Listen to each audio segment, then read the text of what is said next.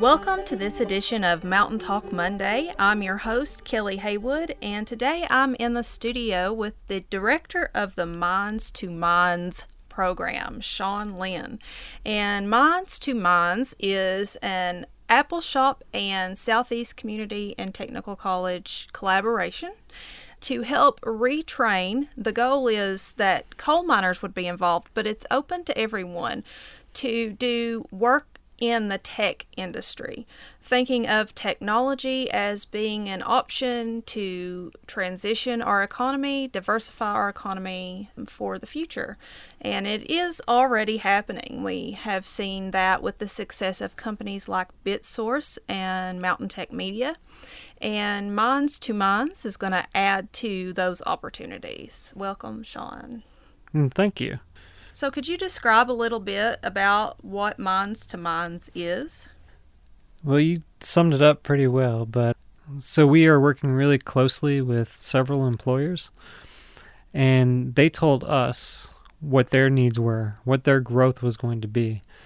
And so between Appalshop and Southeast Community and Technical College, we developed some curriculum and training to fulfill those needs of the employers. And so what we're doing is actually training individuals at the college, and then we will give them on-the-job training at the employers. And the employers all signed up for this. And so they will have hands-on experience doing exactly what they will be doing once they're hired. One, they're not going into the job without any training. They are getting some training in the classroom, and then they're getting to the job to test it out and learn more. And then they're going to be full-time doing it. I believe I read it would be a 6-month apprenticeship that they get with the employers, or? Yes. Is that correct? So after that 6 months, are they guaranteed hire?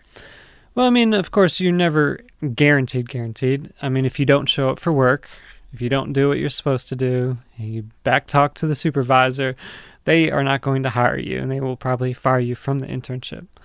But as long as you engage, you do what you're supposed to do, and you progress in your learning and your training, everyone's pretty much on board to hire.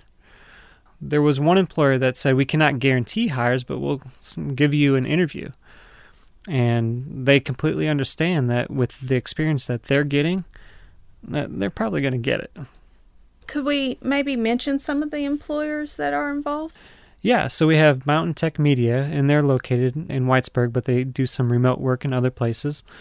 And then we have Pine Mountain Settlement School over in Harlan County. And then we have Kentucky River Community Care. That may take place in Perry County, might be a little bit in Wolfe County or Breathitt County. They're in the middle of shifting offices around, so I can't tell you exactly where someone might end up. Then we're also going to be working with Appalachian Regional Hospital. And they currently said 4 locations, but if there's a need, I might be able to open up Bell County as a 5th location. Those, especially ARH, would be some pretty big employers in our region. We're talking tech. What types of jobs are they training for? Well, they're going to be building skills to work with different internet and getting servers and routers and switches, keeping the whole IT infrastructure working. That's one area. So that includes making sure the computers are working. Oh, this button's not working. Oh, this person's going to come and fix it. So that's lots and lots of options there. The other one is going to be a combination of like a creative, communications, marketing, and branding type thing, building different multimedia tools. With everyone on their phones and stuff, they'll stop and pay attention to the items that are of more interest, such as videos or pictures or whatever. If it's a bad picture, they'll just scroll right by. So building some of those skills and the communications that go along with that, being able to develop posters and brochures is always helpful. So it's a very rounded education in either department. And that's why the on-the-job training specializes them. So in particular, Mountain Tech Media will be looking a lot towards like website and graphic design stuff. Pine Mountain Settlement School will be definitely gearing towards communications and website stuff. But also they have some of the fastest internet in Harlan County, so they need someone to take care of it and make sure everything works on the IT end. Then we have the Kentucky River Community Care, they're wanting a little bit of both. They're starting to host their website themselves locally, so they're going to definitely need lots of staff for that. But then they're also doing a lot with expanding and growing a lot, so they need more brochures for more clients. They need some instructional material for some of the staff, and just making sure that their communications is stronger and better and happening. Right. Yeah. Every day I see something new that KRCC is doing. They just opened a shop in Hazard, a retail space. It looks like a thrift store type location. And they're going to have artist space in there as well. And they're getting their hands in all kinds of interesting things. So that would be really fun to be part of. Oh, yeah. Yeah. So basically we're looking at IT, troubleshooting, building, that kind of thing, and graphic design, marketing, communications. Yeah, that's the gist of it. ARH, you know, their whole system with the laws that were coming out, they have to have 100% electronic health records. They're having a whole proprietary custom system put in, and it's going to integrate everything from their billing to someone walking in to everything.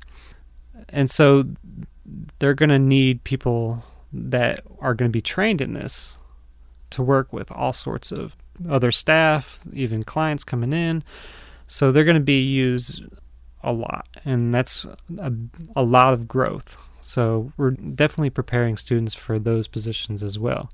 ARH has been around a while. They're not going anywhere, so that's a good, safe place to be. Yeah, we always need doctors and hospitals. There's no getting away from that. But let's talk a little bit about cost, because I know when we think of continuing our education or changing fields, a lot of times we worry about both time and cost, especially if we're already having to support a family. That's really a big deal. So what is a student looking at in terms of time and cost for this program?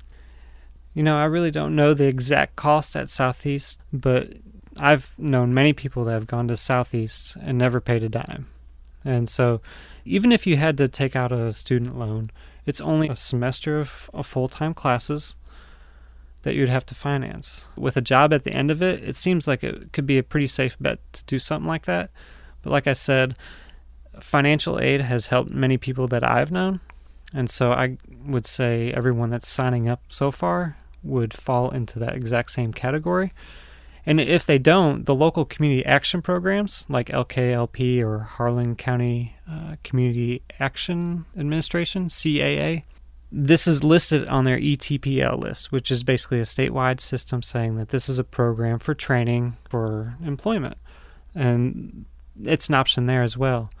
I've also heard that they do offer up transportation assistance, such as gas cards, so people traveling to and from can pay for their gas that way.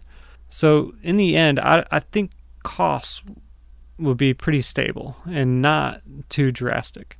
But of course, time off work to take the classes may interfere, which brings us into time. We talked about the two different certificates that we're going through, the IT one and the creative marketing one.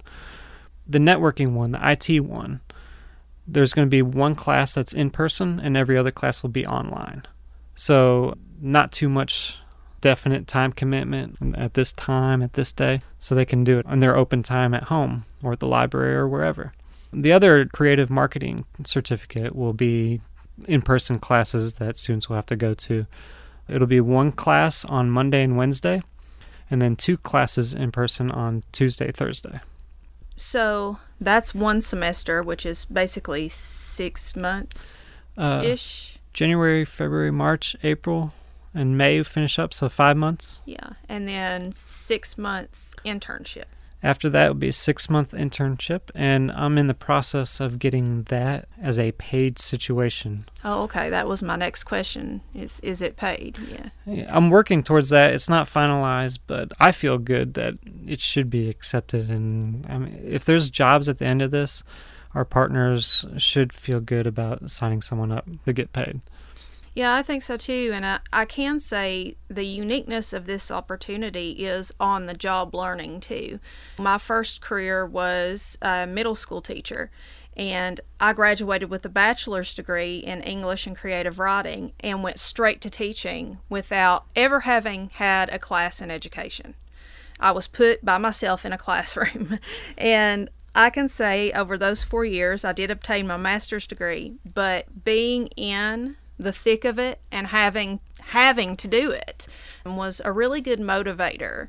And getting to apply what I'd learned right away also helped me, I think, solidify that knowledge in my mind. I think this is a really unique opportunity because sometimes we can feel like we're wasting time with a lot of school when we're not getting to apply it and it's just books all the time. Yeah, I wanted to stay away from that exact situation. Mm-hmm. Just streamline. This is going to introduce you to exactly what you're probably going to be using.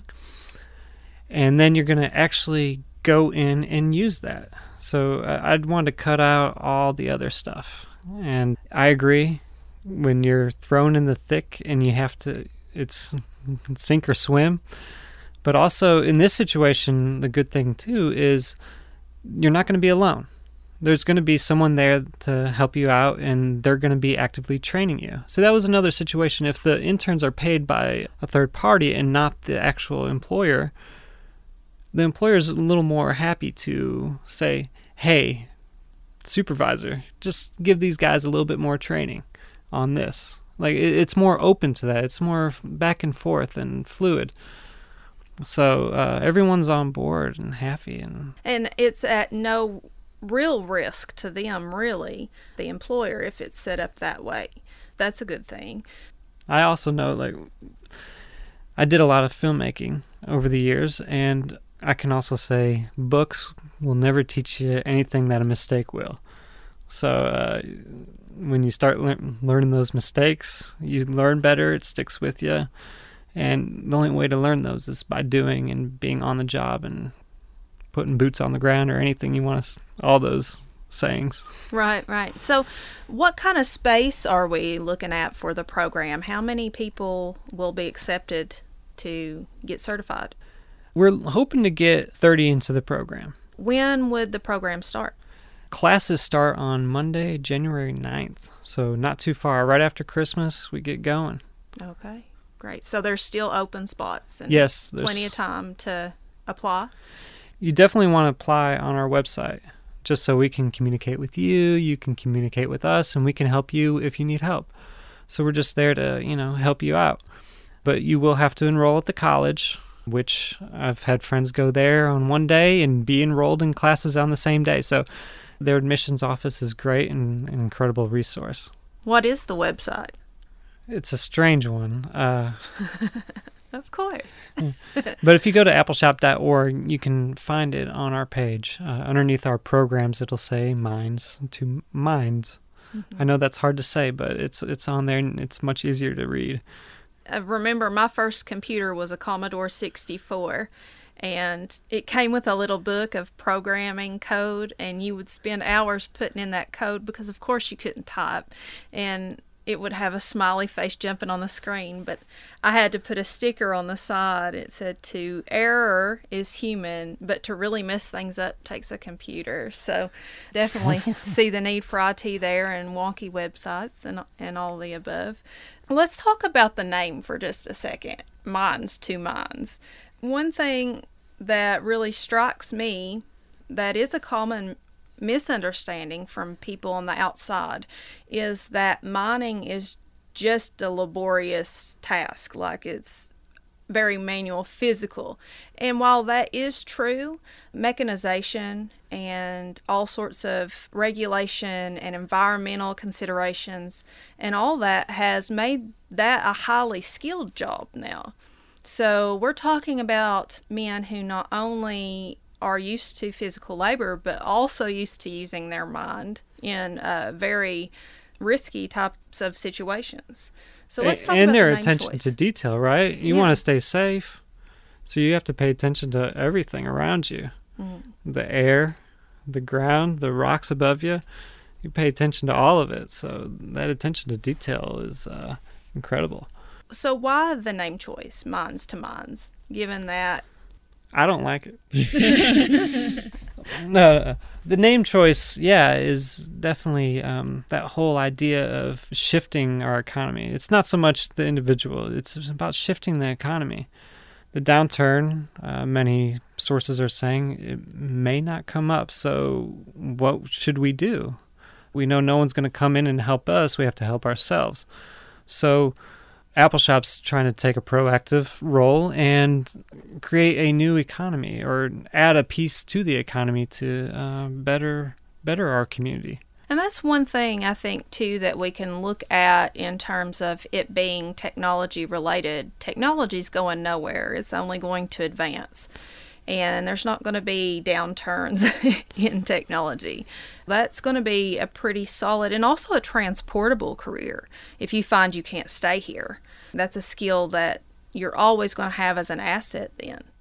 Yeah. These skills, even if you shift your focus a bit, you can use these skills that we're developing in other professions than what they're geared for. So if you are get into some of the communications, that doesn't mean that you can't get into management and coordinate someone to do the communications. So it all builds on additional skills that you can use in whatever profession you end up in the future. It's definitely a resume builder there. Oh, yeah, definitely a resume builder. I know a lot of coal miners. My dad is one, and he's in his early 60s and still working. And part of that is because of the ups and downs of the coal industry. He's had to change companies so many times that he can't retire yet. And right now he's driving an hour and a half. That's one way. So I see a lot of people talking about, I'm too old to switch a career, or I'm 45 years old. Why should I go back to college? There's nothing else I can do. What would you say to those people who, I know college labels, especially community college, I went to a year to the Big Sandy when it was Prestonsburg Community College, but they would call the older students non-traditional students. So what would you say to us non-traditional students? I hate the word. I mean, this really is more for you. If somebody really wants to have these additional skills and a job to apply those skills, this is for you. I really don't care how old anybody is. This is all about interest. I have a friend, he always says, like, interest will take you a lot further than anything else. If you have an interest in something, run with it and go with it. So this is also reaching out to anybody that has that interest but just never had the opportunity. Well, now's your chance to get on board and develop those skills and get into a job that interests you. And you're really just talking just under a year of time, and depending on the certification, you could still work part of that time while you're earning this certification. And for those of us who are parents, if you think of it in the life of your kid, how fast did that first year go by? Yeah. You know, a year really in this whole scheme of things isn't a lot to sacrifice to have a whole new pathway that you can use to stay home. Well, let's just say it's even just 5 months, because 6 months will be on the job. So it's almost like you are working already. So 5 months, if you really add it up, it'd just be almost 5 months of training. So are there any special requirements for those who apply? There is a few requirements, but I've never been told what they are. It's very complicated. In order for our partners to pay for the internship, you would have to fall into certain guidelines.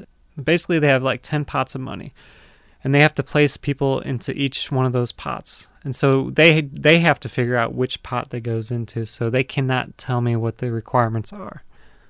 So they're just basically going to plug you in. They're basically going to plug you in. I have a feeling that almost everyone would be eligible that would be interested in applying, especially if anyone's looking for work. Maybe some people that are currently employed might have a couple issues, but if it's at a job that they don't want to stick with, and or maybe they're getting ready to be fired, or maybe it's just an entry-level position somewhere, you still might fall into a different category. So we're not ruling out anybody, and I would say lots of people would be eligible. And as far as registering at the college, you have to have a high school diploma or a GED, correct? I believe that's true. And what about ACT and SAT tests? I don't think they go through with those. I think the college does have their own tests, but at the same time, their admissions people want you to get involved. They want you to grow more skills. So they're going to try and get you in any way they can. So it's more of a unique type of situation. Yeah, yeah. They are definitely there to help you and get you in. You might have to get, say, your high school transcripts or GED or whatever is shown to them, but that's really not that hard. Of course, when you're going through the classes, you do have to pass the classes to continue on. I mean, that should be expected, right? I'm Kelly Haywood, and you are listening to Mountain Talk Monday on WMMT. Real stories, real news, real people radio. Brought to you straight from the heart of Central Appalachia. Thanks for listening.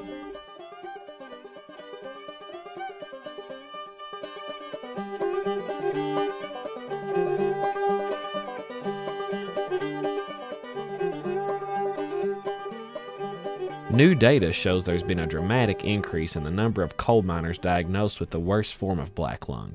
The story begins in Pike County, Kentucky, where Dr. James Brandon Crum will introduce us to a miner who is fighting for breath.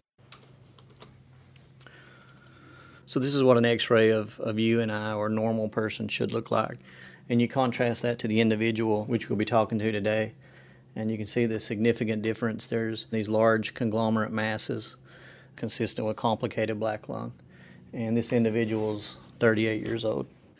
My name's Mackey Burnham Jr., and I've got right at 19 years underground. I come straight out of school, turned down full scholarship to go to college because I knowed I'd go straight in and make good money because I wanted to start my own family. The more I talk, the more I get out of breath. And it's like me trying to blow up like a new balloon. It's just a lot of pressure. I can no longer provide for my family, and I can't do nothing around the house like I normally would. It tears your nerves up.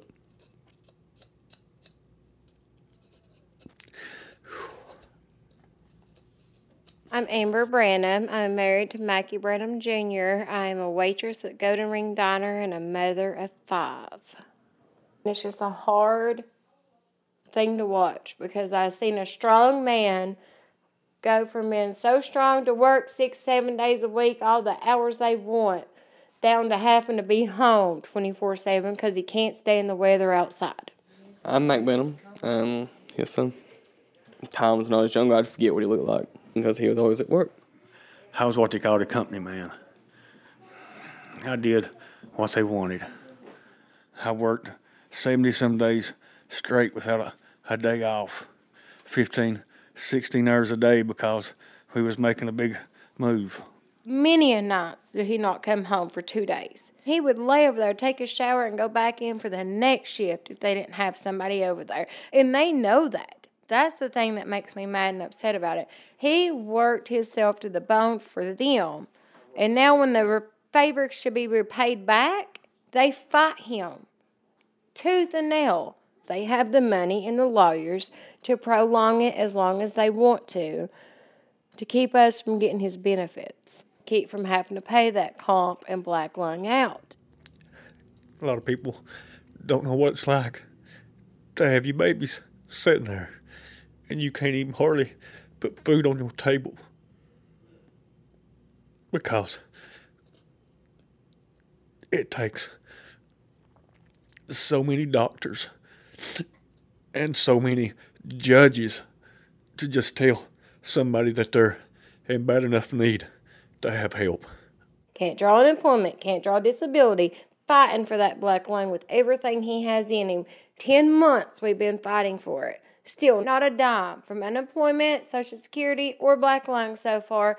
Everyone fought us. They're just trying to do what's best for the company, but they need to think more about the families. I'm hoping that Alpha and them have a heart. Let him draw out what he is owed. I can't provide for nobody no more. That takes my manhood away. It doesn't take your manhood away. This family, if, as you see, the kids respect every bit of him. It takes my pride away, all right? He's not the only coal miner that feels that way. There is hundreds of men out there that think that, oh, I can't provide, so I'm worthless. They're not worthless because their family loves them, and they want them to be here as long as they can have them here. But in their eyes, they get depressed because they can't do what they've always done. Mine's a little bit different than that. It's knowing I'm not going to get better without their transplants. And it's not knowing how I'm going to be if I don't get them. I'm sure there's hundreds of men out there like him, because he's not the only one that had that put in his lungs. So I'm sure there's hundreds and hundreds of men out there that are in the same shape he is, fighting for their benefits. We'll be lucky if he sees it. My name is Evan Smith. I'm an attorney at Appalachian Citizens Law Center here in Whitesburg, Kentucky. We're having a lot more severe black lung than even our worst nightmares. What the doctors say is that there's multiple factors going on here. We have people who are working longer hours, being exposed to more dust and mining seams of coal that are thinner, and so you're bringing a lot more sandstone and other rocks. All the black lung coming out. I see a lot of them, they can't find jobs. What else are they going to do? They're going to try to sign up on their black lung. And then that puts people, I hate to say it, like me, that was pulled because of the black lung. So far down on the list, it hurts me. But I can't blame them. They're doing what they got to do to provide for their family also. When he was younger, it was either be a coal miner or leave home. And we don't even have that choice anymore, so it's leave home. All the coal mining jobs is gone. The coal miners has nothing else to go for but to sign up on their black lung if they've got it. I make in a week what he made in 2 days. And here it is Christmas, and it's hard to be able to tell them, like, hey, Mommy and Bub will do what we can. Santa will bring what he can, and if not, then we'll do our best when we can. You could probably go to 15 houses up the creek, and you'll hear the same story, whether it be black lung or whether it just been plain straight laid off. Everyone up Elkhorn Creek has been affected by it. The stress that puts on the entire extended family, on the church community, on just really our entire region,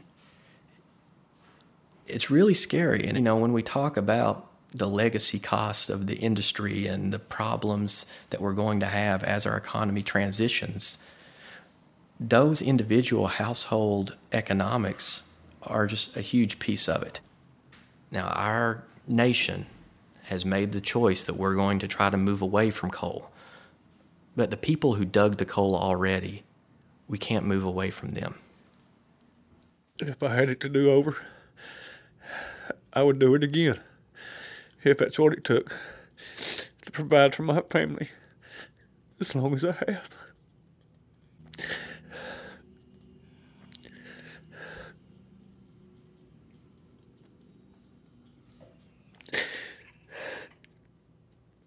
That story was produced by Benny Becker and was part of a collaborative investigation with NPR. Branham and his family received word on Tuesday that a state judge had ruled in their favor. Branham says he's hopeful that the first payment could come before Christmas. The Ohio Valley resource is made possible with support from the Corporation for Public Broadcasting and WMMT.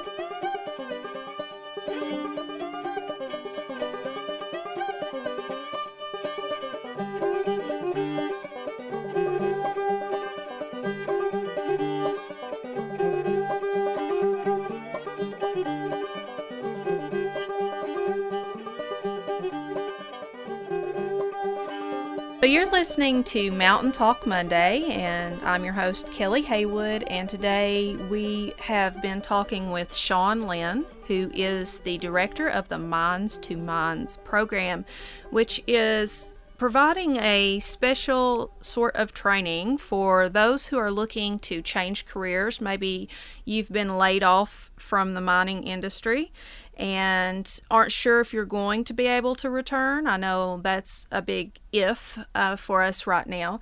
And maybe you are in a career that doesn't feel like it's a fit for you, and you want to keep your options open, and maybe some of you just don't want to leave to find other careers. Maybe you want to stay home. Minds to Mines is attempting to offer you an option, and that would be special training to involve you in work with technology, which, as we were talking about earlier, is not going to go anywhere. It's just going to keep growing. There will be more jobs added to that in the future. We have employers ready to take you on and do on-the-job training, all kinds of interesting things. Let's talk about for a minute how technology in the mountains is changing. I know one of the things I hear all the time is that they'll get something in Lexington and then maybe 10 years later we'll have it in Eastern Kentucky. How is that with technology? Are we up to par with the rest of the country? I mean, technology can be looked at both ways. One, since we have the internet, we can have access to anything else that anyone else in the world has access to. On the other hand, maybe our internet speeds are not as high as other places, or they cost more for the same exact service.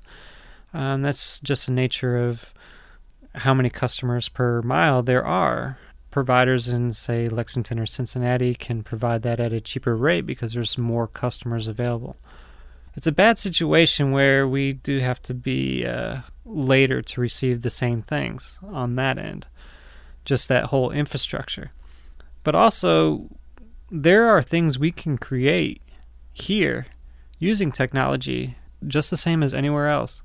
I know there's a company in Harlan County that has developed software right in Harlan County, and now the company was bought by a large software company as well. So the people that developed that software are doing really well.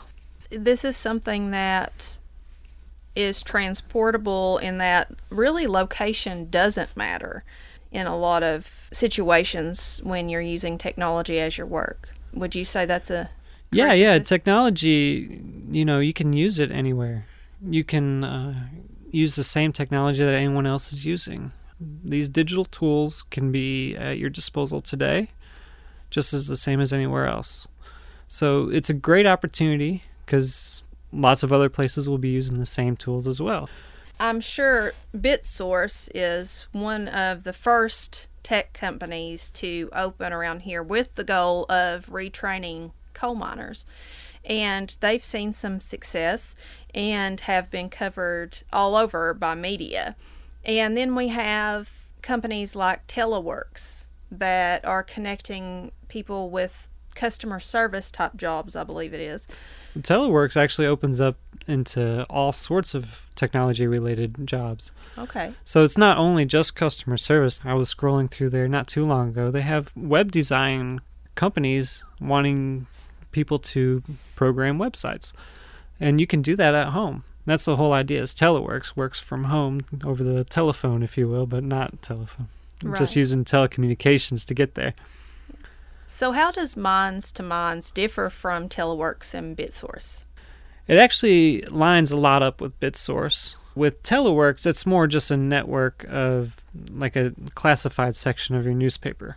But there's people there to help you find your skills with the employer that has listed their classified ad in a way. Now, BitSource, we're trying to do similar to what they did. One thing is they took people with no experience and started on-the-job training right away. We're trying to create a small buffer so individuals will have some experience in the classroom to take those skills and use them at the employer, as well as build new skills at the employer. So it's a lot like BitSource, but we're just adding an additional component in the beginning. One of the things that we talk about a lot when we're looking at a transitioning economy is that more of us are going to have to think of ourselves as entrepreneurs and create our own jobs. And I'm wondering, I hear a lot from the businesses here in Whitesburg and other small communities around that the ability to find someone to take on graphic design for you, like design your logo and print you some cards, or create an awning in the front of your shop, or even just to put the vinyl lettering on your door. It can take a lot to find that, and then when you do, you're either outsourcing it through the internet, or it's so costly and it isn't kind of what you expected. So I'm thinking that the graphic design and marketing certification could be an opportunity to go into business for yourself. Would that be enough training to accomplish something like that? Yeah, if someone really has the drive and the interest, this could really open up that avenue. We did build in an entrepreneurship class into both certificates for that very reason, that somebody may be interested in going in that direction. I know we're not teaching, say, computer programming straight up, but that doesn't mean that once you're introduced to it, it starts to come naturally. So I'd be happy to help anyone further in that direction if that's where they want to go after this training. We're in a unique time in our communities because there are some resources there to financially support us in opening our own businesses. We have places like Maced. There's the small business outlet there at the community college that helps people to source finances to open their own business with very little collateral. And some additional training and just, you know, just to help you out if you have any questions. Yeah, even with writing the business plan. I know that usually is the most intimidating part for some people. You can have a good idea, but getting it on paper is sometimes a challenge. So I know that they definitely help with that as well. So there's a lot you could do with this kind of certification beyond the employers that you have lined up and ready to assist. We also didn't close our doors yet, so we still have a few employers that I am currently talking to. They just haven't been able to commit right now, but that's not to say that they might not commit in a month or when we're ready for interns to join. So there's going to be lots of opportunities, even more than what I just listed. Even branching out and going on your own is a perfect opportunity for somebody. Since this, I guess, is kind of like a pilot program, right? It's a test. First run. It's a pilot.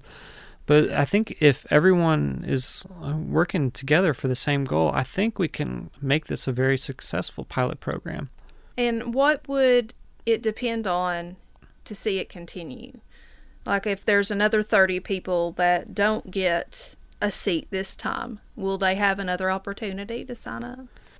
That's a great question. Currently, I can't answer that question. I'd say the hardest part was finding those employers committed to hiring somebody. And I'm not sure if the same employers will be committed to hire more individuals or if there will be more opportunities to hire those individuals. A lot of the people trying to create a tech industry in the area are wanting to get together and have a conversation about how we can grow that whole industry and to some extent, say that we can do that here. We don't have to be in New York City. We don't have to be in Chicago. We don't have to be in Austin, Texas or anything. We can do it right here. We are definitely, just like you said, BitSource has got a lot of momentum with the media and whatnot. And they're doing great work and creating great products. I was there not too long ago and they showed a little bit of what they were doing. And it's really incredible what they're doing. And I can't praise those programmers enough. They're doing great work. I imagine, I know a lot of things here catch on by word of mouth. So after the pilot program, if the employers are happy with the work that the students are doing and feel confident that their employees were trained well, you never know who they might tell and who might then get interested, I guess, and grow the possibilities. Exactly. Yeah, this program could continue. And if there's lots of people interested, we can probably make something happen. So again, if someone is interested, what should they do first? First thing is there's a very simple application on Appalshop's website. So appalshop.org. And then you can find Minds to Mines under programs, and there's a very simple application. If you have any questions, you can always call Appalshop and ask for me or shoot me an email. It's on the website as well. Let's give Appleshop's phone number. It's 606-633-0108. And you'll get Patsy or Evelyn or somebody will answer the phone, and just ask for Sean Lynn, and they'll put you in contact with Sean. Sometimes Sean answers the phone. I answer quite a bit, especially in the mornings when no one's here. Yeah. So if you want to talk to as little people as possible, call in the morning. And call about 8 o'clock in the morning. Yeah. And I also want to say that WMMT, when we post this show to the website, will put links to everything that you need to fill out the application, the phone number, Sean's email. All of that will be right there if you want to listen to the program again or just find that as a resource. So we're WMMT.org. So again, let's remind everyone of when the deadline is to apply. Our deadline will be January 5th. So we're going to actually have an orientation on January 6th about the program, and just let you know who's involved and what sort of jobs to expect, just to get you oriented into the program. And then classes will start on Monday, January 9th. So there's still several weeks left to apply. Don't get caught up with Christmas and New Year's and forget. Do it right away if you're hearing this program and you're interested. What does it hurt to send in an application? And it's really, really easy. It's basically just a way for us to get up with you and just to gauge your interest in technology. Well, it's been a pleasure to have you in the studio, Sean, and talking about Minds to Minds. I'm very excited about all the opportunities and the ideas that are being thrown around right now to help us lift ourselves up and start something new. It's encouraging, and as a parent thinking about the future of my children, I'm encouraged to see us trying these new things. So I thank you for coming in today. And thank you for having me. And again, that was Sean Lynn, Director of Minds to Mines, and you will be able to find everything you need if you're interested in the program at appleshop.org. That's appalshop.org, and find the Minds to Mines link. And also, all the information will be put on the WMMT website, and that's WMMT.org. To all of you out there, thank you for listening. This has been Mountain Talk Monday, and I've been your host, Kelly Haywood. Have a wonderful evening.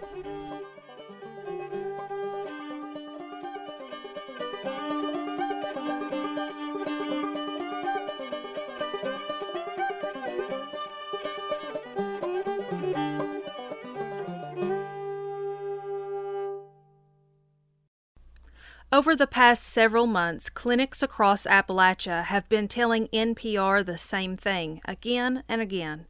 Something is terribly wrong. There are more and more cases of the worst stage of the deadly coal miner's disease, black lung. 100 cases were officially reported across the country in the last 5 years, and federal researchers confirmed a recent sharp spike in one clinic in Kentucky. But the clinics contacted by NPR report 1,000 cases across 4 states. Here's NPR's Howard Berkus. One of those case files carries the name Mackie Branham, and he was one tough coal miner. In 19 years underground, the 39-year-old from Elkhorn Creek, Kentucky, ran monstrous mining machines. Sometimes he worked double shifts and 7 straight days. His gallbladder was removed one day. He says he was back at work the next. But listen to Branham now, struggling to breathe, struggling to talk about a family legacy of black lung. I'll probably be the first one to be this bad in the family. And what do you mean this bad? For it to actually be this progressive and in this bad of shape. I mean, don't get me wrong. They can't breathe, but they can still get up and walk around and do stuff. The more I talk I'm all right, get out of breath. It's just a lot of pressure in my chest all the times. Branham sits in a clinic in Coal Run Village, Kentucky. A computer screen shows an X-ray of his damaged lungs with large knots of fibrotic tissue. The image lights up his tired face, reddened eyes, and the reflective stripes on his blue miner's pants. He still wears them, he says, even though he stopped working in March. I probably will till the day I die. I've always been a coal miner, and if they would give me lungs to where I could go back tomorrow, I would. It's just in my blood. He has progressive massive fibrosis or complicated black lung. It's the worst stage of the disease. It's incurable and it's fatal. Miners get it from inhaling coal mine dust, and it hit Branham at a much younger age and is getting worse more quickly than what used to be typical. There's nothing typical, says Brandon Crum, the clinic's radiologist, about the disease he's detecting now. I think the percentage of black lung that we're seeing now here in Central Appalachia is unprecedented in any recorded data that I can find anywhere. In this clinic, we're roughly around 9 to 10% complicated rate, which is around 3 times higher than even the highest reported numbers. Federal researchers test thousands of miners for the disease, and they've reported 99 cases of complicated black lung across the entire country in the last 5 years. And yet Crumb's little clinic alone, in just the last 2 years, diagnosed 70 cases. NPR checked other clinics across Appalachia. 11 responded, from Virginia to Pennsylvania.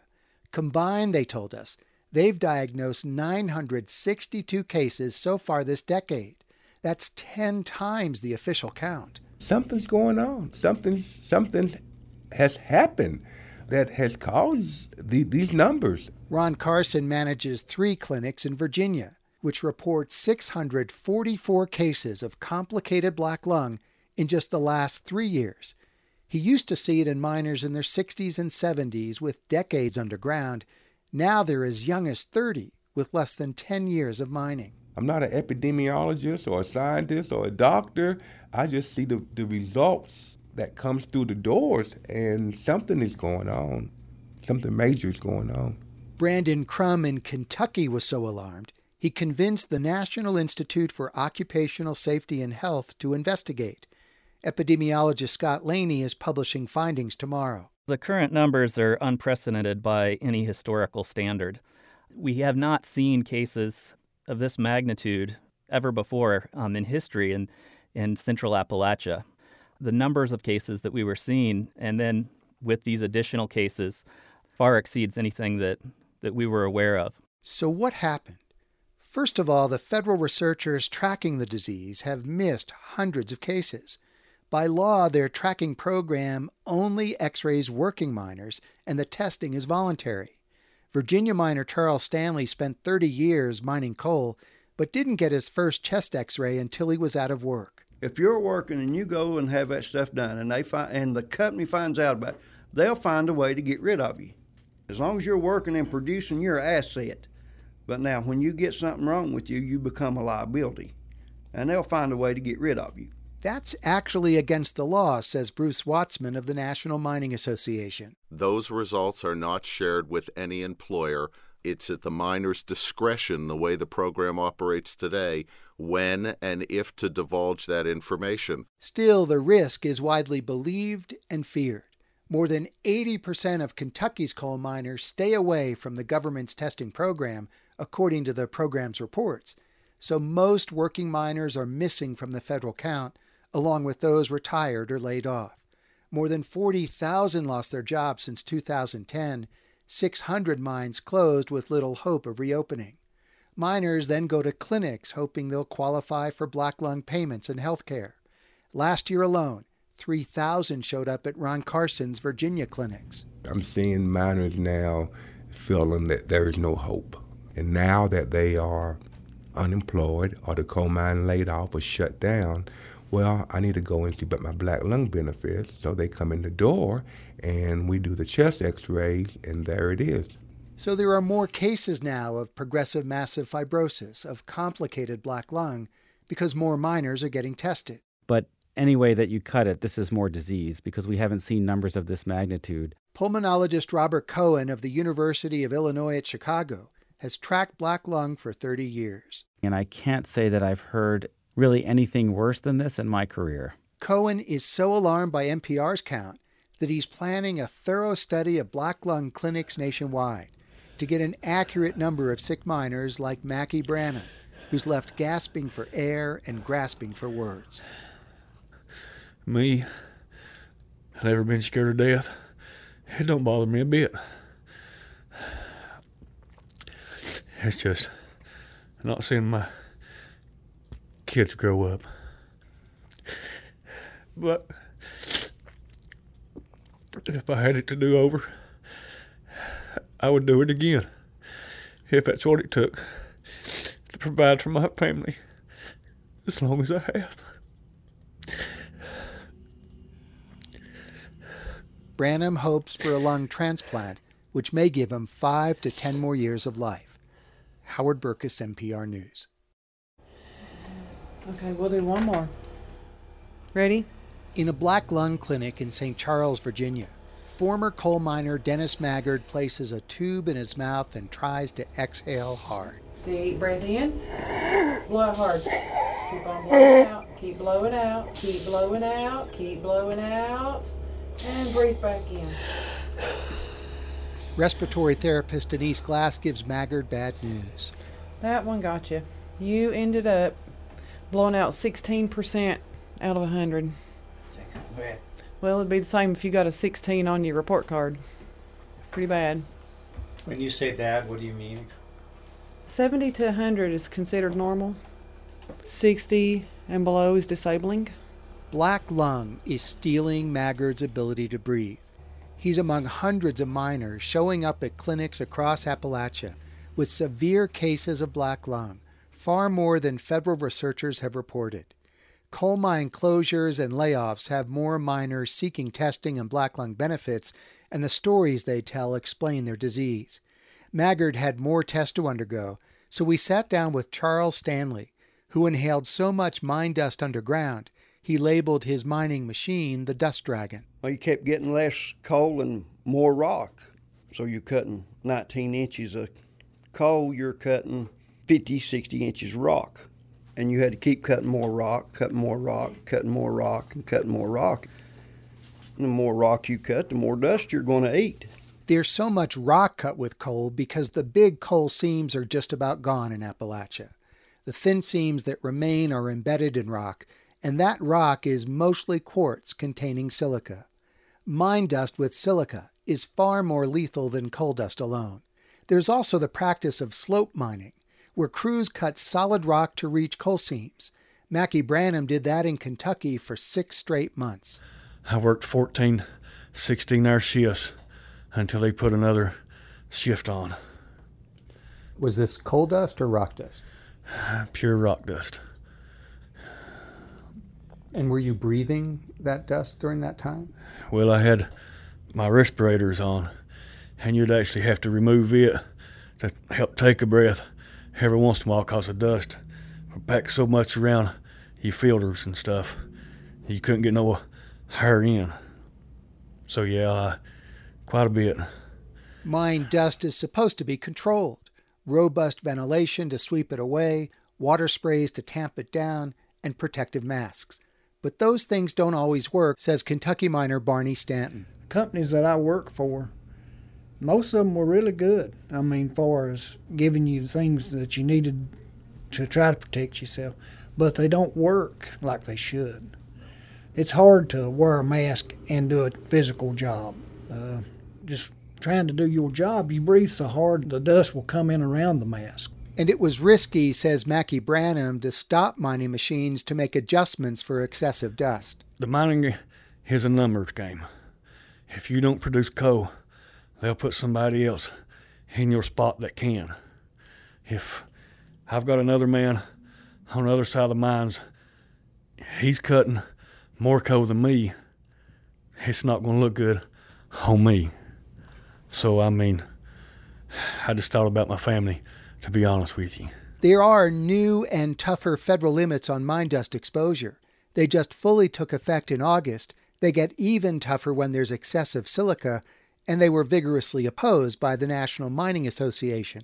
But the group's Bruce Watzman says miners are exposed to less silica now. I think we're talking about historic exposures and not the exposures that we're seeing today.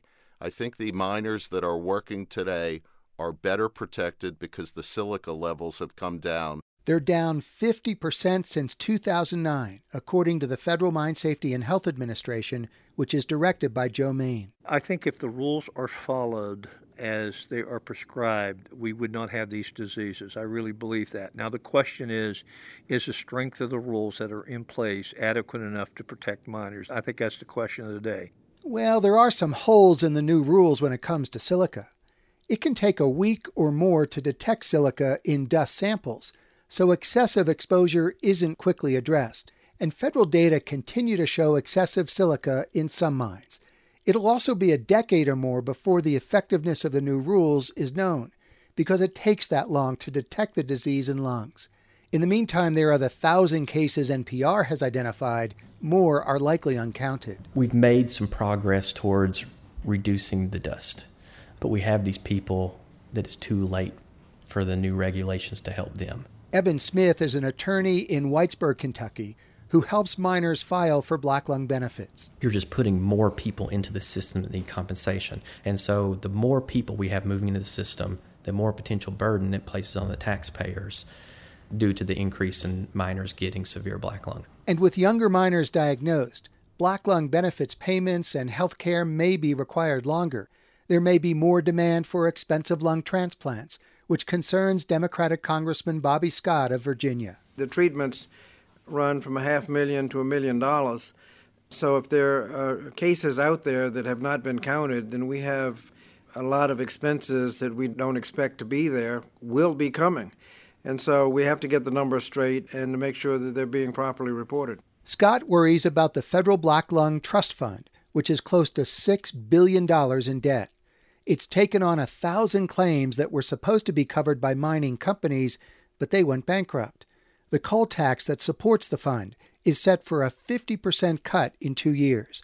And if the Affordable Care Act is repealed, miners will lose a specific black lung benefits provision that makes it much easier to qualify. Life without benefits and a paycheck has been tough for Mackie Branham, who is severely sick, seeking a lung transplant, and struggling to support 5 kids. I'm in bad shape, man. I mean, I can no longer provide for my family, and I can't get out and do nothing around the house like I normally would with them. It tears your nerves up. Just this week, Branham got good news. He was approved for state benefits and is hoping for a quick first check so he'll be able to buy presents for his kids for Christmas. Howard Berkus, NPR News. This series was completed as part of a collaboration with Benny Becker of WMMT and the Ohio Valley Resource.